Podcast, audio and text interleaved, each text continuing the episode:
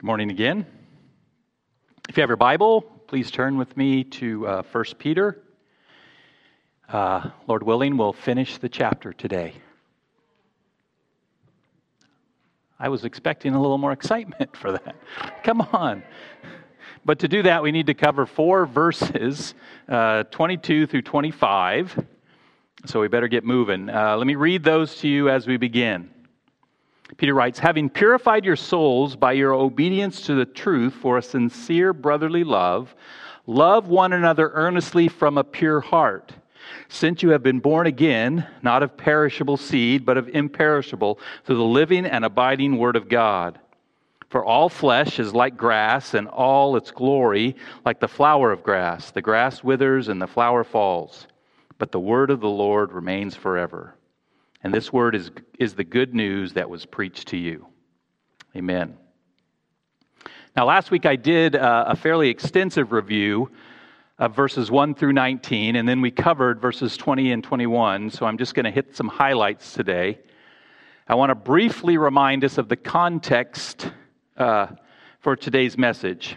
And the first thing I want us to remember is who Peter is writing to. Remember, the letter begins Peter, an apostle of Jesus Christ, to those who are elect exiles of the dispersion. Peter is writing to uh, what he terms elect exiles.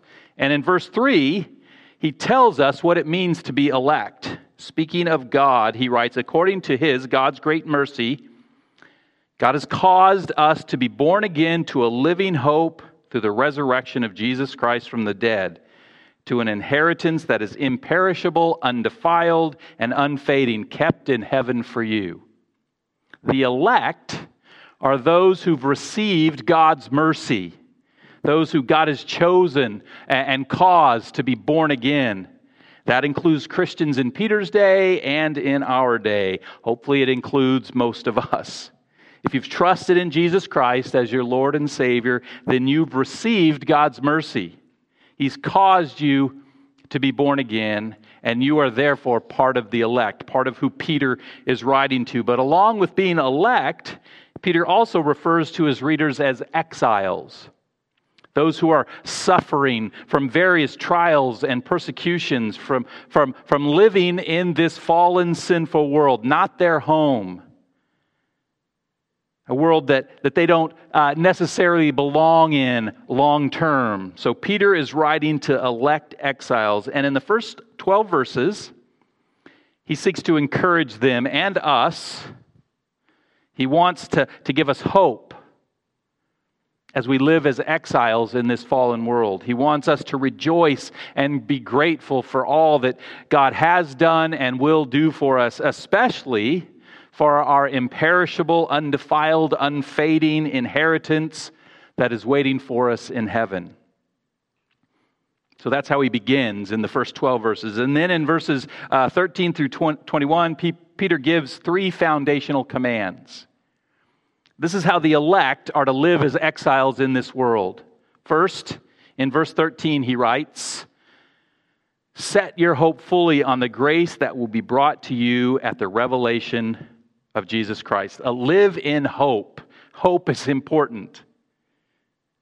Then in verse 15, he adds, But as he who called you is holy, you also be holy in all your conduct. Holiness, live in holiness. Your Father in heaven is holy, be holy. And finally, in verses 17 through 19, which uh, I read already this morning, but I'm going to read again. And if you call on him as Father who judges impartially according to each one's deeds, conduct yourself with fear throughout the time of your exile. And then what we read this morning, knowing that you are ransomed from your futile ways, inherited from your forefathers, not with perishable things such as silver or gold, but with the precious blood of Christ, like that of a lamb without blemish or spot. So the command is live in fear. Again, not fear of condemnation for your sin, but we are to fear our Father's judgment of our sin, and we're to fear devaluing the sacrifice of Christ by our sin. Then, following these three commands, in verses 20 and 21, Peter, for the purposes of holiness, seeks to increase both our fear of devaluing the sacrifice of Christ and our hope in God. And he does this by exalting Christ, by lifting him up. Because of who Christ is and what Christ has done, we have a reason to both fear devaluing his sacrifice, and we have a reason to put our faith and our hope in God.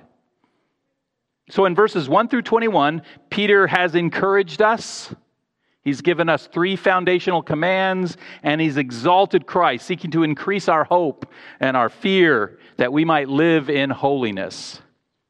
And then, beginning in verse 22 and continuing throughout the rest of the letter, with joy and gratitude uh, for all Christ has done, and with these foundational commands of hope and holiness and fear ringing in our ears, Peter gets specific about how, how we who are elect are to live as exiles in this world.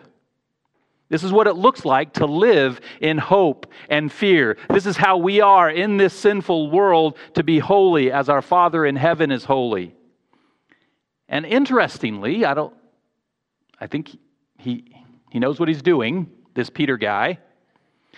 Uh, the first thing Peter focuses on is our relationship, our relationships with one another. In verses 22 through 25, ending that first chapter, he will command us to love one another. We're to love our brothers and sisters in Christ. That's the focus. Now, this could be applied to other people as well, but he's focusing in on the church, loving one another. Now, uh, Peter didn't invent this command. It's a theme throughout Scripture loving your neighbor, loving one another. And Peter certainly uh, heard it time and time again from Jesus himself in John chapter 13, speaking to his disciples, including Peter.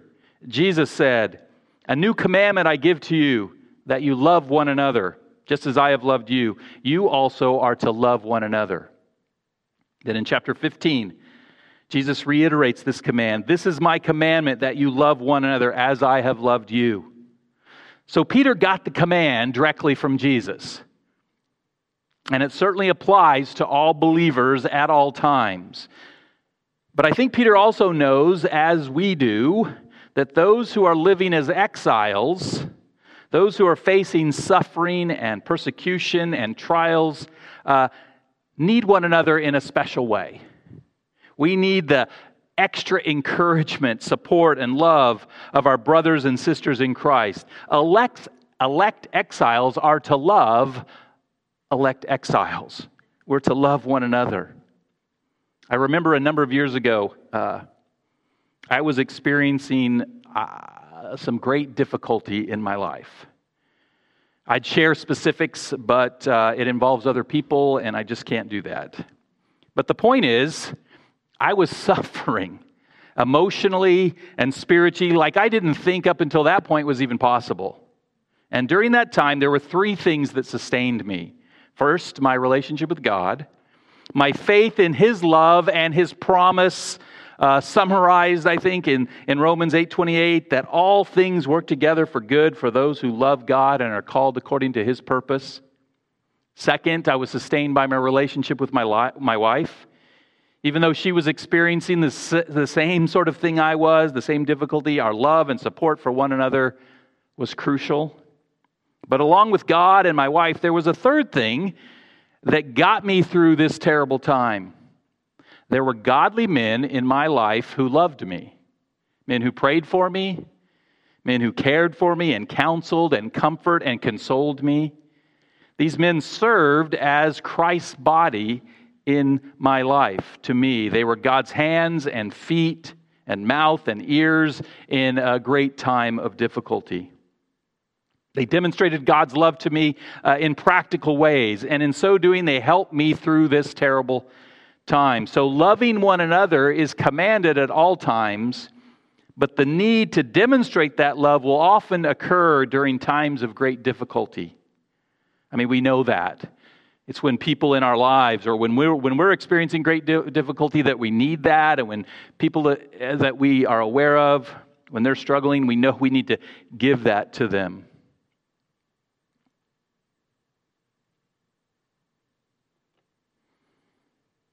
And Peter is writing to those who are experiencing uh, great difficulty. His desire is that they will be there for one another, that they will care for, encourage, support, uh, love one another. And so in this letter to elect exiles, he repeats and I believe further explains Jesus' command to love one another. And as we examine this command, I pray that God's word will cause us to grow in our ability to love one another. I pray that uh, Bridges Church will be a place where God's people truly, uh, we're going to use the word earnestly and sincerely, Peter's going to use those words, will, will love one another. And to help us along the way, Peter begins with uh, the preparation to love one another. The preparation to love one another. That's the first point this morning. At the end of verse 22, Peter gives the command, repeats Jesus' command love one another earnestly from a pure heart. We'll look at that shortly. But before, before Peter gives this command, he tells us how we've been prepared to obey it. And this is crucial. Because many people are confused by the fact that God commands us, his children, elect exiles that we are, he commands us to experience emotions. I've heard it said, I, I don't have control over my emotions. How can, how can God command me to do something I have no control over? How can God command me to rejoice when I don't feel joy, to love when I don't feel love, to be grateful when I don't feel grateful, to hope when I don't feel hopeful, to, uh, to fear Him when I don't feel fear, or to not fear other things when I do. And in an effort to make it possible to obey these commands, we change the definitions of the words. We change them from emotions uh, to actions because we can do actions on our own. Specifically, love. Love has been redefined as an action, not a feeling. I was talking to my daughter just, just yesterday about a conference she went to on marriage and how uh, the, the, the guy leading it couldn't use the word love really. In fact, he said, well, well, you have to love one another, but that's really a duty. I want to talk about cherishing one another. I think he missed the whole point of what love truly is. So we've sought to redefine it so we can obey it. So even if I don't feel love for this person, I can obey God's command by acting as if I love them.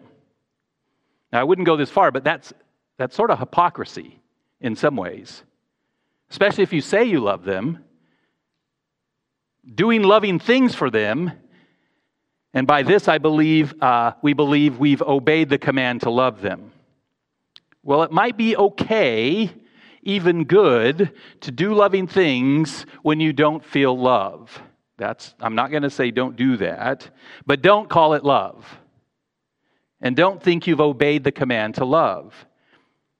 You may have done the best you could at the time, but God wants so much more for us. We are so satisfied with our outward actions, we forget that God wants our heart. God wants our emotions even more than our actions. Because it is out of our heart that our actions flow.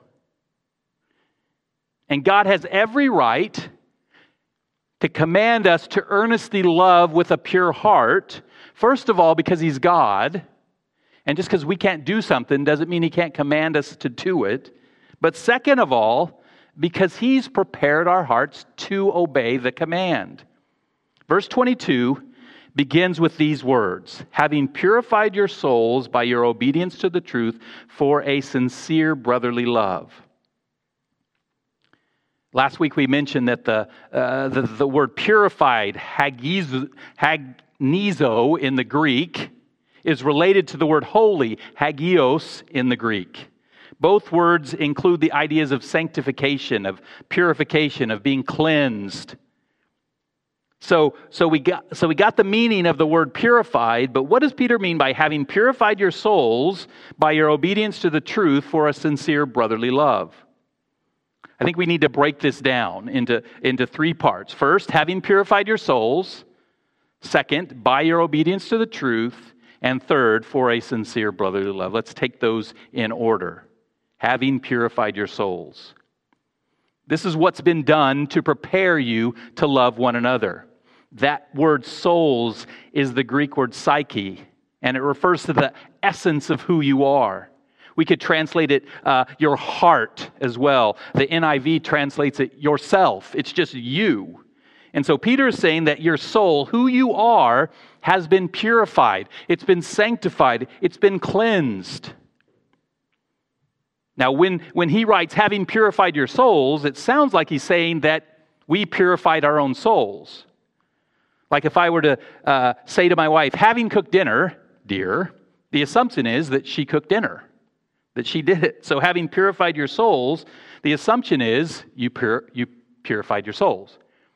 And that takes us to the second part of the verse having purified your souls by your obedience to the truth. This is how your soul is purified. And again, this sounds like we pur- purified our souls when we obeyed the truth.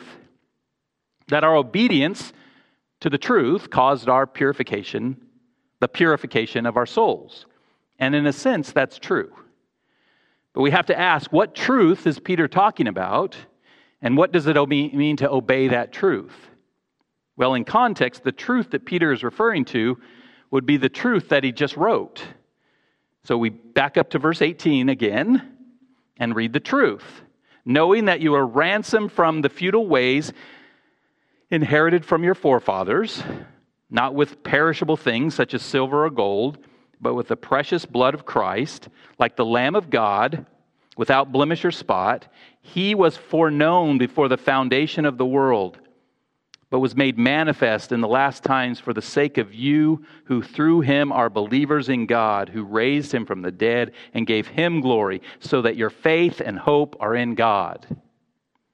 I think it's clear that Peter is proclaiming the truth of the gospel, the good news of Jesus Christ that by his precious blood, Jesus ransomed us from our futile ways. He bought us back. That Christ and therefore God's plan of salvation was known before the foundations of the world. That Christ took on human form, he became one of us, that he might become a sacrifice for us. That Christ enables and empowers us to believe and be reconciled to God. That God raised Christ from the dead proving his victory over sin and death. And that God glorified Christ, showing his sacrifice was all sufficient. And through him, we too share in his glory. That's a summary of the truth that Peter is speaking of. And we call that truth the gospel, the good news of Jesus Christ. So, so we, we got the truth. Now, what does it mean to obey that truth? Well, Peter tells us at the end of verse 21 so that your faith and hope are in God.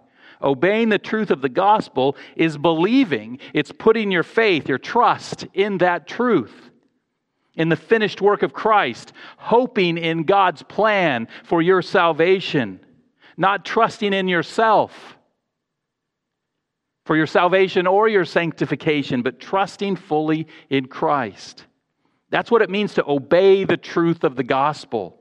And so it's, it's by obedience to this truth, by putting your faith and hope in God, in Christ, that your soul is purified, that you're cleansed by God, that you're made holy.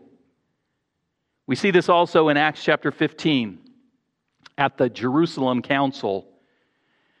They were discussing things about Jews and Gentiles mainly. How does the, how's this all working?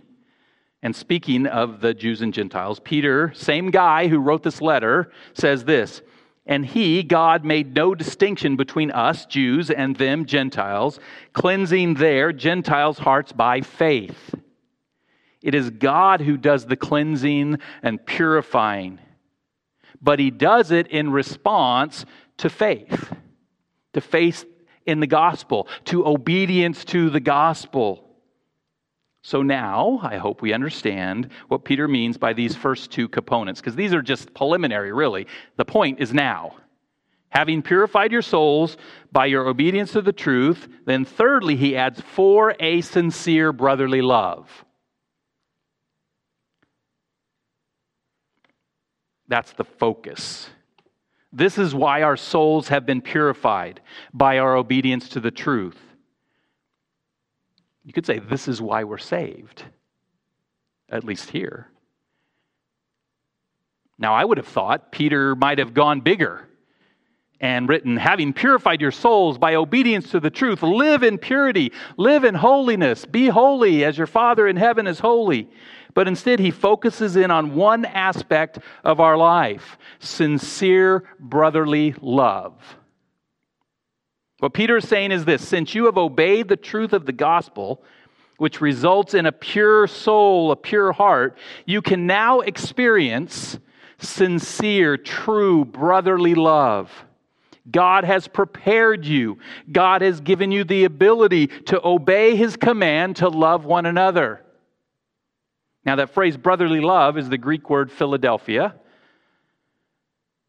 And it means uh, brotherly or family love, affection. It's a very emotional word, it's a feeling you have for those who are near and dear to you. And for believers, for those whose souls have been purified, our family includes our brothers and sisters in Christ. So Peter's saying at least one of the reasons, the point I'm writing to you here, there are other reasons our souls have been purified, by the way, but this is the one that Peter's focusing on right here. Is so that we will sincerely love our brothers and sisters in Christ. And this highlights uh, uh, the great importance that God puts on loving one another in the body of Christ. I hope you understand. I mean, raise the flag. This is a big deal. You know, we tend to want to be all we can be with me. You know, we tend to focus on me, my relationship with God. Maybe I, maybe I can deal with my family. That's about as far as we often go. But God is saying, uh, he's calling us, commanding us to love one another. And, and he's not redefining, he didn't redefine these words. It really means have this brotherly affection for one another. Because our salvation involves more than just ourselves or our relationship with God, it also includes our relationships with one another. God has saved us and purified us that we might have the ability to love one another to care for, to encourage one another. When God saves us, He saves us into a family. And as part of that family, God has prepared our hearts that we might sincerely love one another. And again, that love is often needed or seen or comes forth in times of trials and suffering. So, Peter has told us that our souls have been purified by obedience to the truth of, the, of this of the gospel for this sincere brotherly love, that we've been prepared to love one another. And then the command comes I command you because I've prepared you. So at, at the end of verse 22, we get the command to love one another. I wanted to use the precept to love one another because the third is going to be a P2, but Christina said, mm, no. Just say what you mean instead of trying to use these words. But it's hard when the two two of them are P's and that's really the ones you want and then the third one just isn't. Anyway. Verse 22, having purified your souls by your obedience to the truth for a sincere brotherly love, love one another earnestly from a pure heart this is, uh, along with the sincere brotherly love, this is the heart of what Peter's communicating in these verses. The rest of it, what's surrounding it, is support, it's help. He's saying that the fact that your heart has been purified means that you are now prepared to sincerely love your brothers and sisters. But just because your soul has been purified for a sincere brotherly love doesn't mean doesn't necessarily mean you will automatically practice sincere brotherly love. Thus, the command comes. Thus, I draw your attention to this. I've given you the ability, now you need to do it. I've prepared your heart. I've transformed your soul. Now love one another earnestly from a pure heart. In Christ, you've been given a pure heart, a heart that can love sincerely. So, out of that pure heart, love one another earnestly. Here, Peter switches from brotherly love, Philadelphia, to uh, the, the word agape. Agape one earnestly. This is the, the word that the New Testament uses most often for love, for God's love for us, for our love for God, and for other things as well. Our love in relationship to one another. And by using both Philadelphia and agape, I think Peter is just saying we need to really love one another. Peter is saying, uh, believers in Christ, he's calling us to a sincere, earnest love for one another. Our love must be genuine, it must come from the heart, it must be real, it must have affection and emotion as well as action. We must give ourselves fully to loving one another. If you were with us uh, through our study of Romans, you might remember chapter 12, verses 9 and 10, where Paul gives a similar command. He writes, Let love be genuine. Abhor what is evil, hold fast to what is good, love one another with brotherly affection, outdo one another in showing honor. Now, it took me three sermons to cover these two verses in Romans. And much of what we talked about, uh, I could have just pulled that out and redid it, and it would have been this. It's, it's very similar. Would apply. Much of what we talked about in Romans, he, he even uses Philadelphia and agape both here, just like Peter did. Much of what we talked about then would apply uh, to Peter's command to earnestly love from a pure heart. But instead of focusing our time on defining what it means to love one another earnestly, which I think most of us get, I hope we're getting, we get what we're supposed to feel and do. My guess is, even if you weren't here for Romans chapter 12, you've heard plenty of sermons on what it means or the importance of loving one another. So I'm going to assume that, that we understand that God's command to love one another earnestly, sincerely, uh, genuinely, I'm going to assume that we know this command to love one another is a, is a foundational part of the Christian life. However, the important thing is uh, for us that I'm going to try to deal with today is are we obeying it? Are we able to obey it? Do we obey it? We've been prepared, Peter says for a sincere brotherly love? Are we experiencing that? Do you, on a consistent basis, love your brothers and sisters in Christ earnestly, genuinely? Do you feel, and I mean that, love for them? Do you have an emotional love for them? And do those feelings translate into actions? Do you desire and truly seek what is best for them?